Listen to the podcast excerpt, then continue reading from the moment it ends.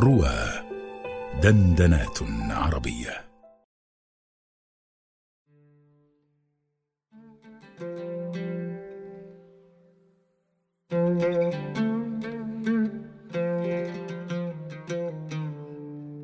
لماذا خلق الله الشر؟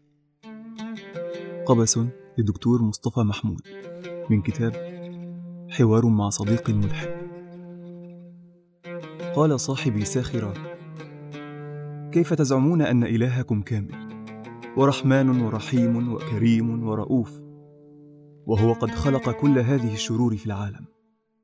المرض والشيخوخة والموت والزلزال والبركان والميكروب والسم والحر والزمهرير وآلام السرطان التي لا تعفي الطفل الوليد ولا الشيخ الطاعن. إذا كان الله محبة وجمالا وخيرا فكيف يخلق الكراهية والقبح والشر؟ والمشكلة التي أثارها صاحبي من المشاكل الأساسية في الفلسفة وقد انقسمت حولها مدارس الفكر واختلفت حولها الآراء.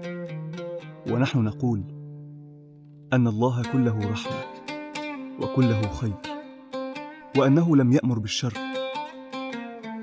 ولكنه سمح به لحكمة. إن الله لا يأمر بالفحشاء. أتقولون على الله ما لا تعلمون؟ قل أمر ربي بالقسط وأقيموا وجوهكم عند كل مسجد. الله لا يأمر إلا بالعدل والمحبة والإحسان والعفو والخير. وهو لا يرضى إلا بالطيب. فلماذا ترك الظالم يظلم والقاتل يقتل والسارق يسرق؟ لأن الله أرادنا أحرارا والحرية اقتضت الخطأ. ولا معنى للحرية دون أن يكون لنا حق التجربة والخطأ والصواب والاختيار الحر بين المعصية والطاعة. وكان في قدرة الله أن يجعلنا جميعا اخيارا وذلك بأن يقهرنا على الطاعة قهرا. وكان ذلك يقتضي أن يسلبنا حرية الاختيار. وفي دستور الله وسنته أن الحرية مع الألم أكرم للإنسان من العبودية مع السعادة. ولهذا تركنا نخطئ ونتألم ونتعلم وهذه هي الحكمة في سماحه بالشر. ومع ذلك فإن النظر المنصف المحايد سوف يكشف لنا أن الخير في الوجود هو القاعدة وأن الشر هو الاستثناء. فالصحة هي القاعدة والمرض استثناء. ونحن نقضي معظم سنوات عمرنا في صحة. ولا يزورنا المرض إلا أيام قليلة.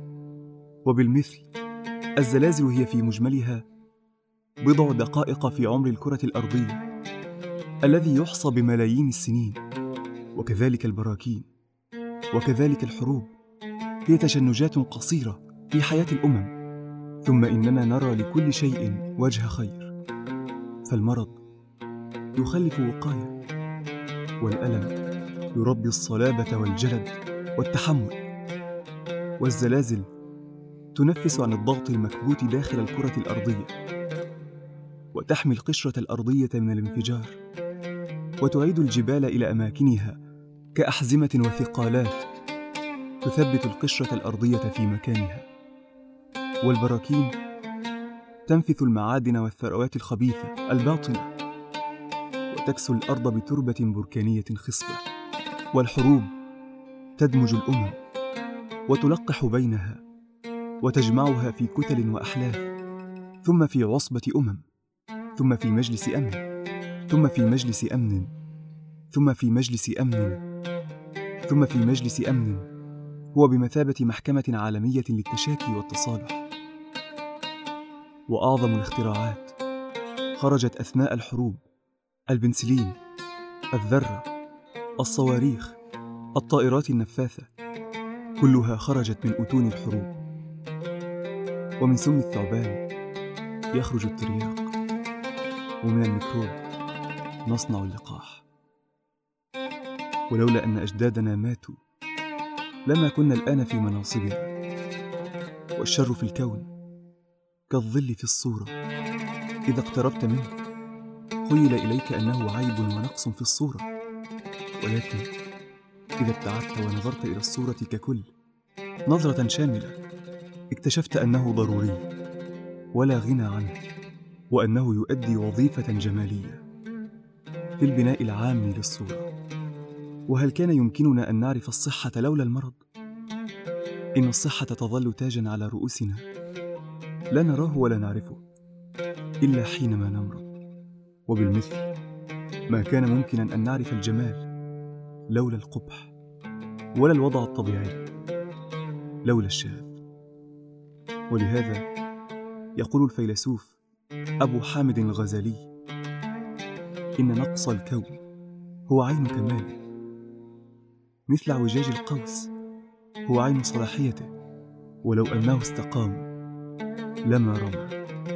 وظيفة أخرى للمشقات والآلام أنها هي التي تفرز الناس وتكشف معادنهم. لولا المشقة ساد الناس كلهم. الجود يفقر والإقدام قتال. إنها الامتحان الذي نعرف به أنفسنا. والابتلاء الذي تتحدد به مراتبنا عند الله.